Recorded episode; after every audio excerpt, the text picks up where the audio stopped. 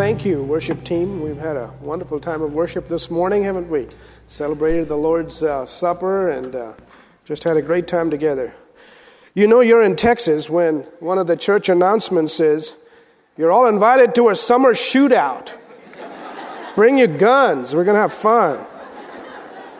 Uh, that was a first for me. I haven't been here long enough. We're going to talk a little bit about Sunday school. I hope you, not too many kids here. There are some. A Sunday school teacher was telling her class the story of the Good Samaritan, in which a man was beaten, robbed, and left for dead. She described the situation in vivid detail so her students could catch the drama. Then she asked the class, if you saw a person lying on the roadside, all wounded and bleeding, what would you do? One thoughtful little girl broke the hushed silence. She said, I'd throw up. a Sunday school teacher asked, Johnny, do you think Noah did a lot of fishing when he was on the ark? No, replied Johnny. How could he with just two worms?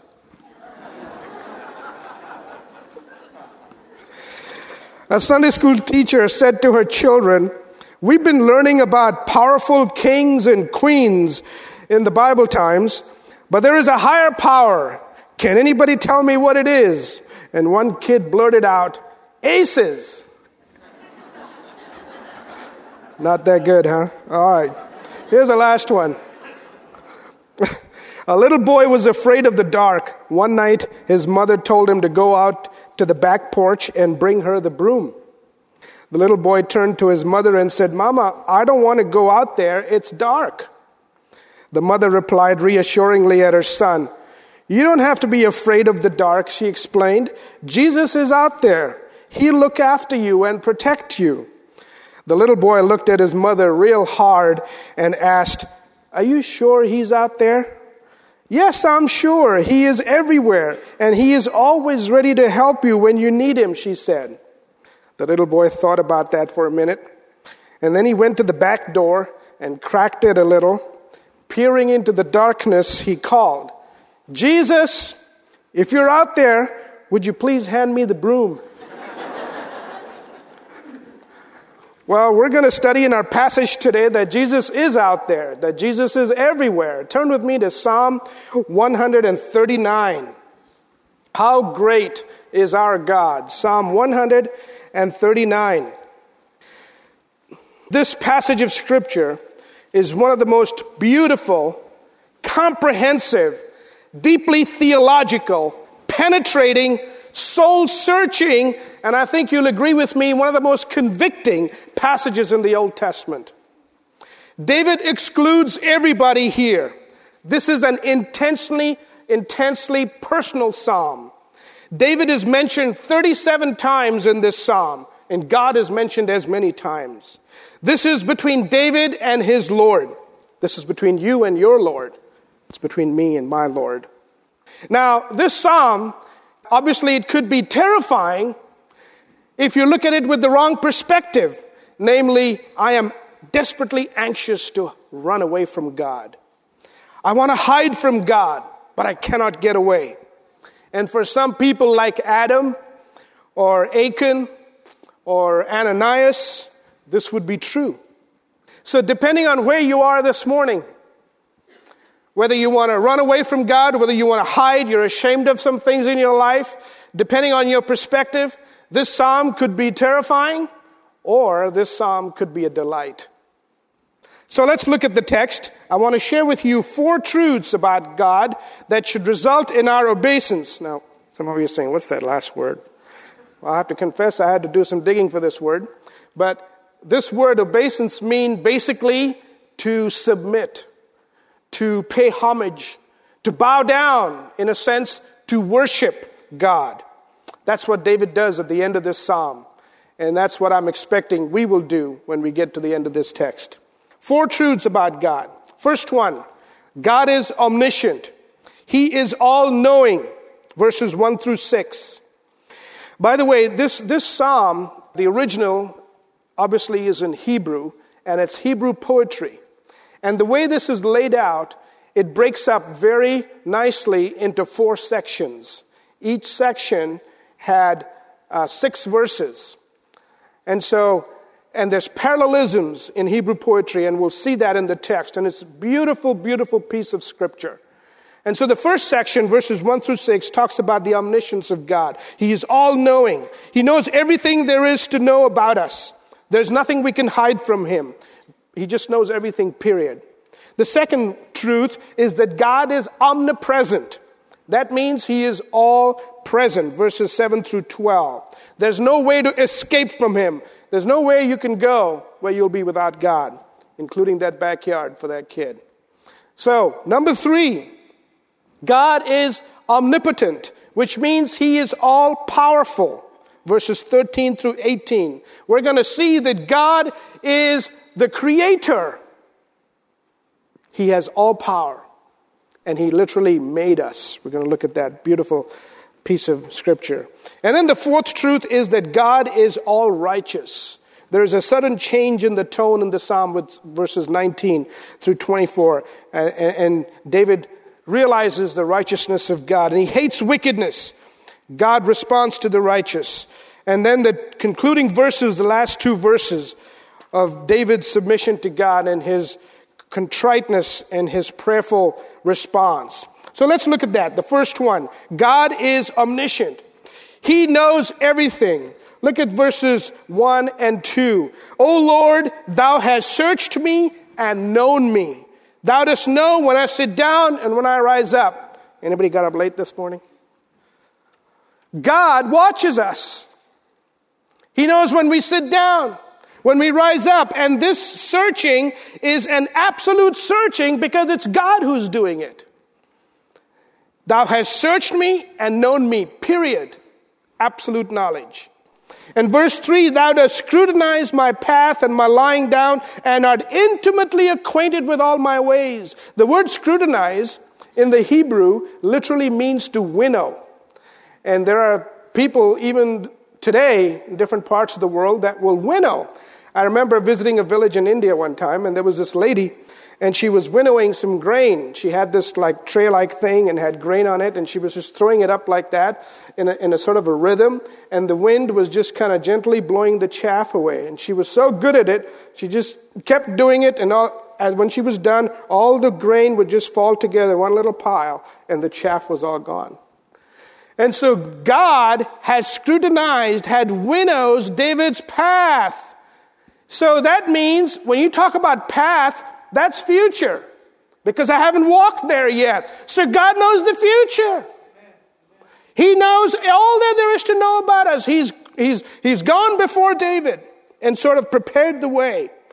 There's nothing that we can hide from him. Hebrews chapter 4, verses 12 and 13. We are naked and open before God.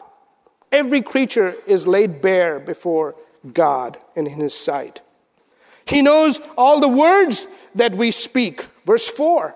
Even before there's a word on my tongue, behold, O Lord, thou knowest it all. All the words we're going to speak, God knows it. You know, there's this computer in heaven.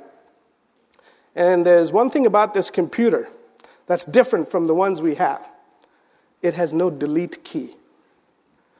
So you can't erase anything. And didn't Jesus say in uh, Matthew chapter 12 that every word, every sinful word, every critical word, a negative word, good word with bad motives, someday we will give an account for every word. Matthew 12, 34 and 37. The Bible makes a big deal about words. Why such a big deal about words? Words can cause permanent injury to people. Words can destroy character. Words can crush somebody's spirit.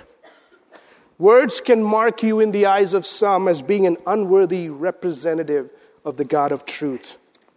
Doesn't James say in his book, Be swift to hear, but slow to speak? In fact, there's a whole chapter on it.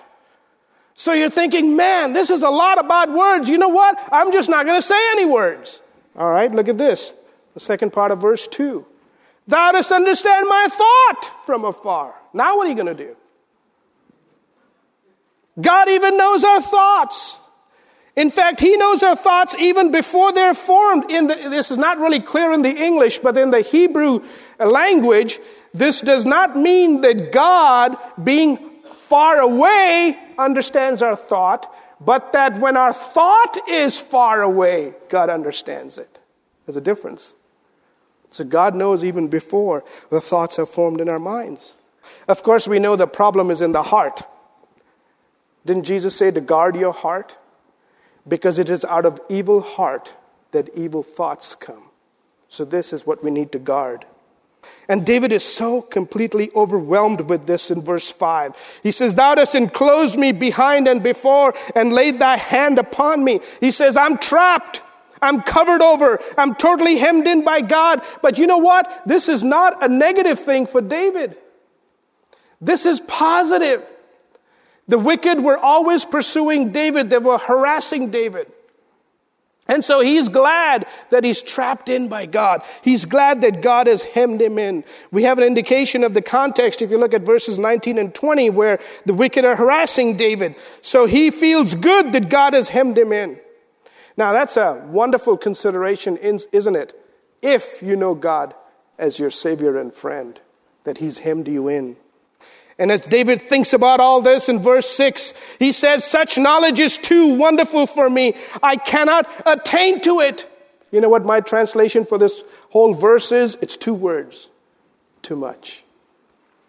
Too much. This is too much.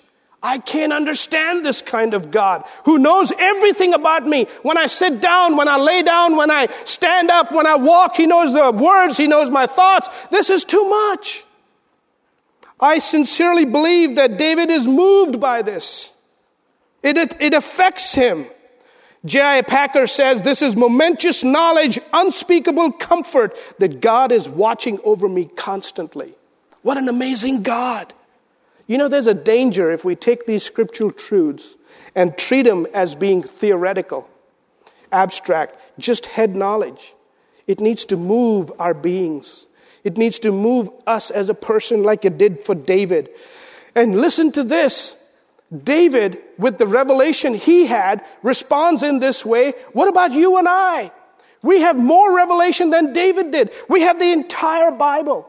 We have the scriptures. We have the example of the Lord Jesus Christ. In fact, the New Testament personalizes the omniscience in the person of Jesus Christ. This omniscience that David is talking about becomes a person in Jesus Christ. This wonderful knowledge became incarnate in a wonderful person who exhibited this knowledge on earth when he was dealing from person to person. Let's look at a few examples. John chapter 1. Here comes Nathanael. And Jesus said, Behold, an Israelite, indeed in whom there is no guile. And Nathanael goes up to the Lord. Hey, wait a minute. You don't know me. We've never met. And you know what Jesus says? I saw you when you were sitting under the fig tree. That did it.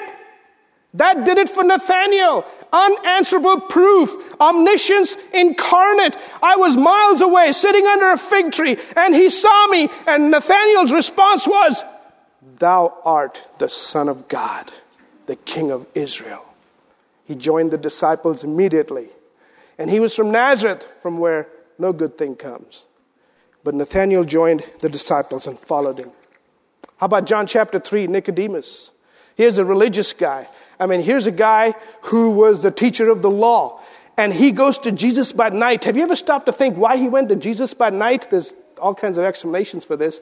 But let me tell you, he was ashamed. This is a shame and honor issue. This is an Eastern cultural thing. He is the teacher. How can I, being the teacher, go and learn from someone else? And so he wanted to go so nobody else would see him. So he went at night. And he was face to face with omniscience incarnate. Jesus knew all about Nicodemus. And you know the conversation. And finally, uh, uh you know, Jesus tells Nicodemus, You got to be born again. And Nicodemus says, Wait a minute. And then he explains everything. And finally, Jesus says to Nicodemus, Nicodemus, God so loved the world that he gave his only begotten Son, that whosoever believes in him shall not perish, but have everlasting life. Nicodemus was speechless after that. How about John chapter 4, the very next chapter, the woman at the well? Here's a woman at the well, and Jesus comes and asks for a drink. And men did not speak with women, especially strange women. And leave, leave alone that. Here's a Jew asking a Samaritan. The Jews hated Samaritans. And Jesus says, Give me a drink. She thought this is kind of novel and gave him a drink. And he goes on to tell all her past. She runs to the village. Come and see. Come and see this rabbi who knows all about me. Omniscience incarnate. And, and then in John chapter 5, Jesus basically says, Everything the Father knows, He has shown me. Everything. That just covers everything. We don't need to proceed any further. Omniscience incarnate. This should be a life transforming discovery, my friends. This is not just a philosophy. It's not just something theoretical. This is practical. And if this truth does not change, transform, convict, convert, comfort, reassure you, you've missed the point of this passage. Think about the millions of people who don't have this kind of a God. Millions of people all over the world today cannot say, My God knows me personally, individually. You name it Hinduism, Islam, Buddhism, shamanism, Sikhism, Zoroastrianism, animism. You just name it. Nobody can say, My God knows me as an individual. He cares for me. Hallelujah. What a truth. What an amazing God. How great is our God? Not only is He omniscient, but He's also omnipresent. The second section, verses 7 through 12. God is omnipresent. He is all present. There is no way to escape from Him. He is everywhere, including that backyard. You cannot hide from Him. In fact, if you look at verse 10, look at verse 10, and I want you to read this in the sense of control comfort, blessing, and provision. David says, Even there thy hand will lead me, thy right hand will lay hold of me. Isn't it interesting? Thy hand will lead me. You know, we make plans, God directs the steps, even within those plans. And the right hand is a very specific concept in Old Testament literature. When you say the right hand of God, that means provision, blessing, authority, protection, supply. And he says, Your, not just your hand, but your right hand will lead me. And notice in verse 7, the first part of this section, where can I go from the, thy spirit? The Holy Spirit is equated with deity here. This is a theological truth. The Holy Spirit is God. Because he says, Where can I go from thy presence? Where can I go from thy spirit, God's spirit. Now let's just assume, like the psalmist does, that there are ways to escape from God. Let's look at some of the possibilities. You know, where can I go? All right, let's look at them. Verse 8 onwards. First one is heaven. You're not going to go to heaven to run away from God. I mean, that's kind of dumb, all right? That's obvious. Least possible. Next one Sheol. How about Sheol? The depths of the earth. The King James translated as hell. He says, even if I go to hell, even if I go to the bottomless part of the earth, the place of the dead. In fact, Revelation chapter 14 says that the wicked will be tormented night and day in the presence of the Lamb. Even there, you cannot escape the presence of God. The psalmist is actually making a comparison between as far as heaven and as far as deep down in the depths of the earth. There's no place I can go to hide from you. How about the next possibility? The wings of the dawn in verse 9.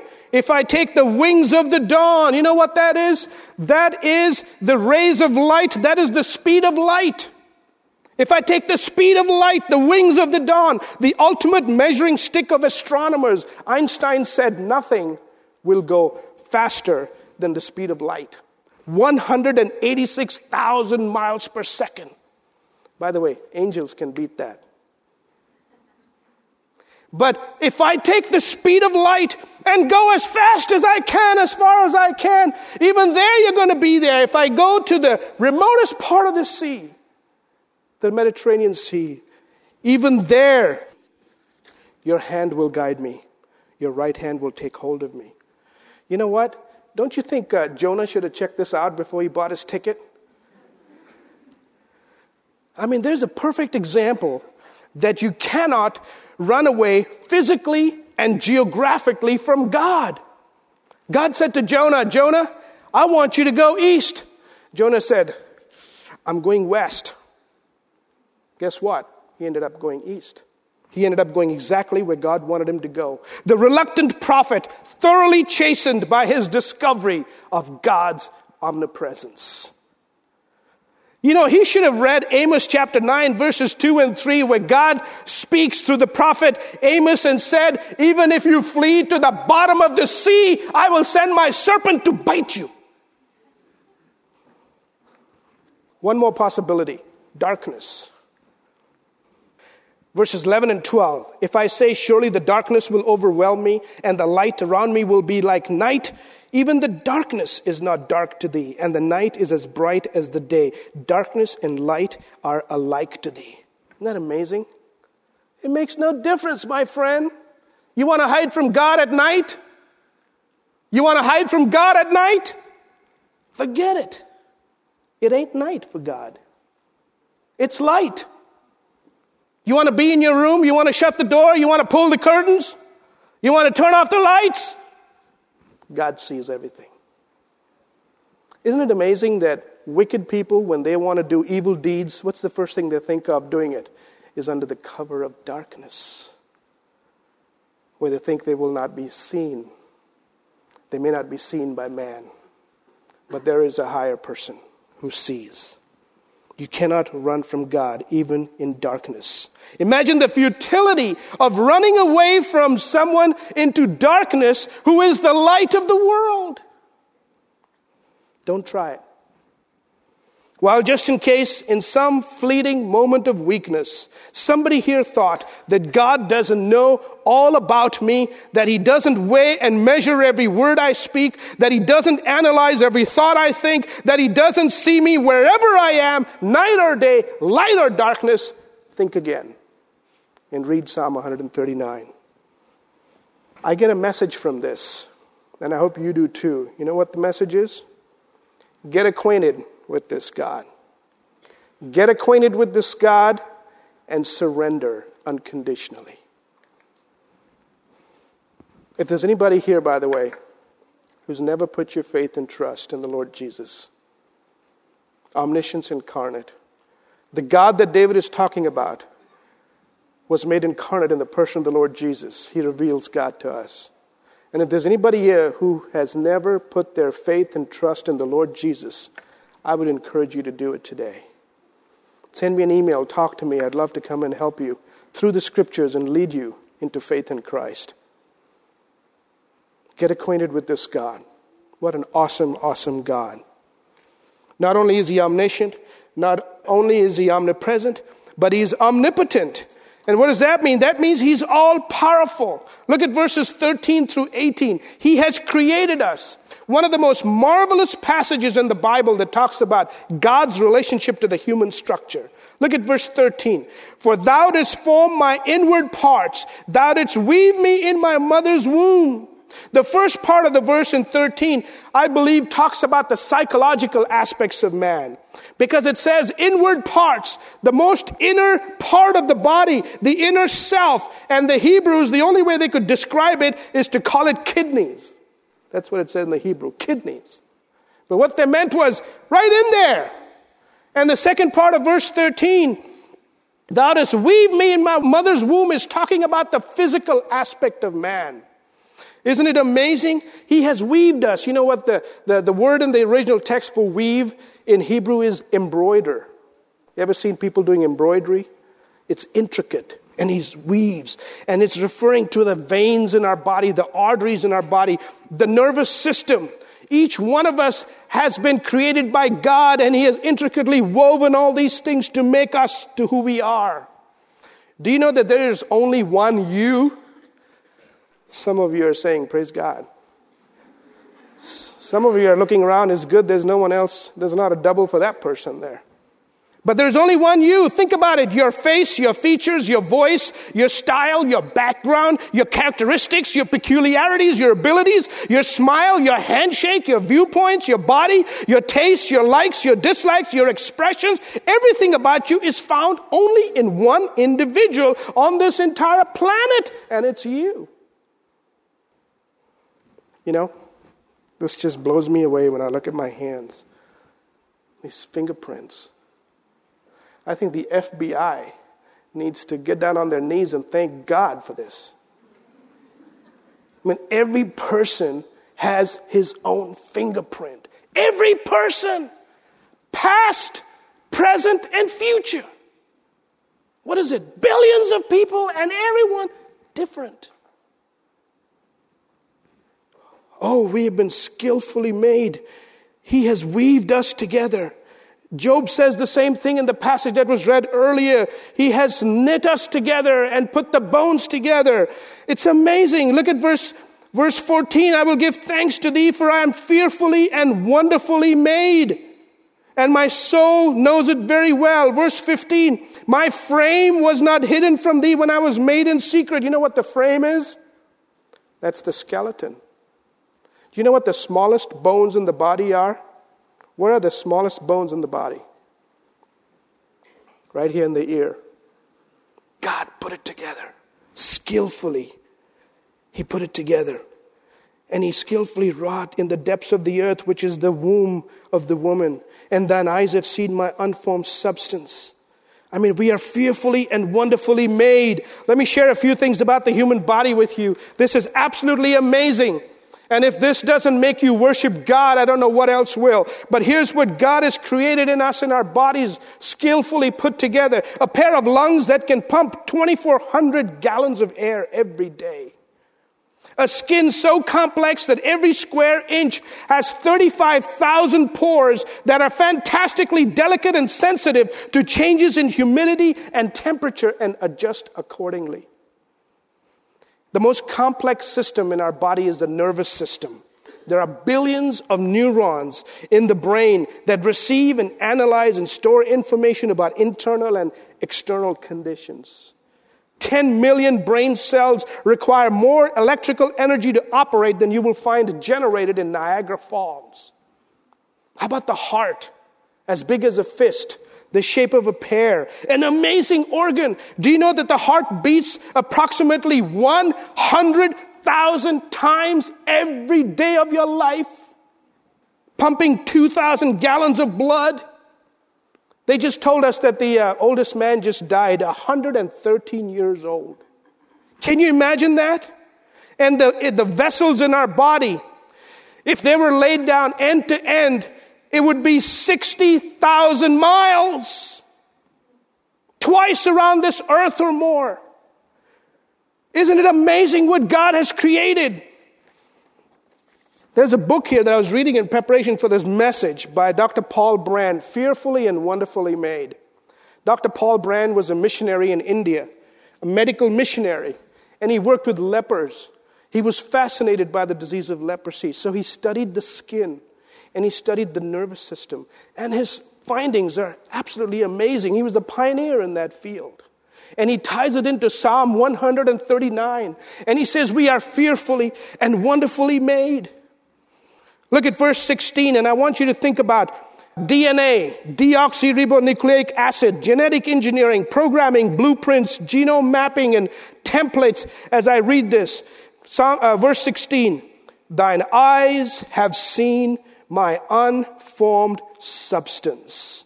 And in thy book they were written, the days that were ordained for me, when as yet there was not one of them. Isn't that amazing? Did you know that your days did not begin at birth? Did you know that God's concern for you did not begin at birth? That you were somebody from the moment of conception. It's absolutely amazing. Here's some things about the, the fascinating world of the unborn.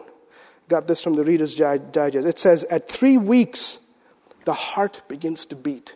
Actually, at three weeks is when we detect it. Three weeks. At four weeks, the fetus is one quarter inch. Isn't that amazing? And, at, um, and the head and the eyes are distinguishable at that stage. In seven weeks, the brain functions are detected. In eight weeks, the limbs, the fingers, the fingerprints, and toes are formed. At nine weeks, the fetus uses hands to grasp and a mouth to swallow. At 13 weeks, there is a fully formed human embryo, and only growth and develop from here on. We are fearfully and wonderfully made. And yet it says in verse 16, unformed substance. In other words, God knew us even before we had an embryo to call our own. God knew us. What an amazing God is this. And it just breaks my heart when I think about what is happening in this country. The tragedy of abortion. Can you imagine the implications for abortion from this passage? It is the greatest ongoing tragedy that this generation or any generation has ever faced. Since 1972, there have been over 41 million abortions performed in America. That's more than 1.3 million abortions every year. And they are often done after the first trimester. Late term abortions and partial birth abortions are no longer rare. 5,000 times a year it takes place in this country, a, a, procedure that takes the life of a viable child. After the legs have been delivered, the abortionist kills the infant by puncturing the skull and sucking out the baby's brains. God, have mercy. God, forgive us. God knew us when we were as an unformed substance. He knew us. Notice that even before we were born, our days were numbered. David says in Psalm 51 In sin did my mother conceive me. Which means from the moment we are born, we actually begin to die. Our days are numbered. We are all on our way to one day dying. And you know what? If you have placed your faith and trust in the Lord Jesus Christ, then that should not be a concern for you because God has already numbered our days. It's fascinating. You know, this is one appointment that we will not be late for. In fact, you won't even be early for this appointment. You'll be on time because our days are numbered. Are you ready? I'm ready. God can call us anytime, and we're ready to go. You see, this this is an amazing, amazing God. No wonder he says in verse 17 and 18, he says, How precious are thy thoughts to me, O God! How vast is the sum of them! If I should count them, they would outnumber the sand. When I awake, I'm still with thee. God has so many thoughts about us. He says, I just cannot even count them. You know, this is a personal God. The God we worship is a personal God. He loves us to the point where he sent his son to die for us. He loves us so much. He created us. He made us just exactly like we are. All of us have personalities, but they're from God. God's made us the way we are. And this personal God, uh, our God is not an idol we put on a shelf in some room of the house, as millions of people do in the country of India. But this is a personal God. Not only is He omniscient, omnipresent, omnipotent, but he's all righteous. There is a sudden change in the text right here in verse 19. All of a sudden, the tone changes. And David says, Oh, that thou wouldst slay the wicked, O God. Depart from me, therefore, men of bloodshed. They that speak against thee wickedly, and thine enemies, they take that name in vain. I hate those who hate thee. Do I not hate those who hate thee? Do I not loathe those? What, what happens here? How come all of a sudden, you know, he's talking about God's omniscience, omnipresence, and he talks about God being powerful, being a creator, and all of a sudden, boom, I hate those wicked people. I know what happened. I think he came to the realization. All of a sudden, he came to the realization. God is so righteous, God is so holy, God hates sin, God is so awesome, and we are precious in his sight for how He created us and how much He's involved with us and how He knows all about us. And those wicked people, I hate them. By the way, the word hate, as I looked at that in the original text, it doesn't quite mean the way we use the English word hate. It literally means rejection. I reject those people. I don't want to have any association with them. I don't want to have anything to do with them. And he realizes then, he's, I think he probably said to himself, he says, Yeah, but what about me? I hate those wicked people, and I hate what they're doing. What about me? What about me? Do I have sin in my heart? This God is so holy. This God is so righteous. I can't believe how He knows everything about me. I can't believe how He created me. Do I have sin in my heart? I'm unworthy. Look inside my heart. Look with me at the last two verses. Search me, O God. Know my heart. Try me. Test me. Know my anxious thoughts. I'm concerned. And see if there be any hurtful way in me. And the idea there the hurtful way, it means offensive way, literally a way of pain.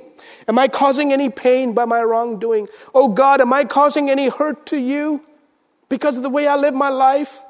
I want you to forgive me, search my heart. he says, Lead me in the everlasting way.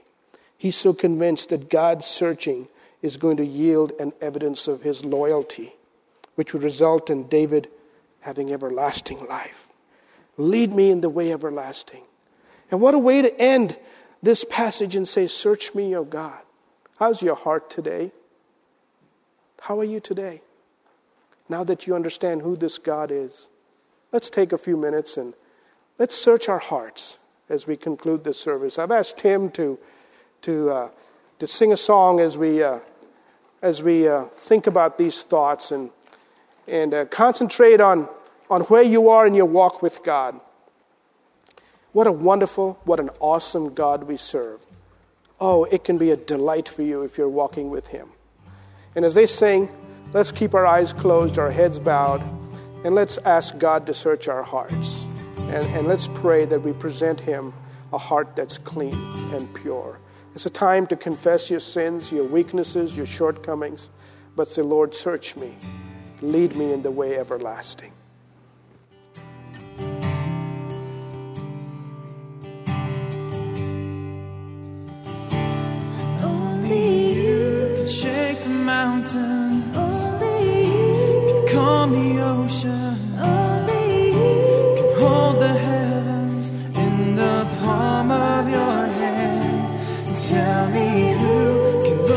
Look inside me. Tell me who can purify me. Tell me who still loves me deeply more than I understand.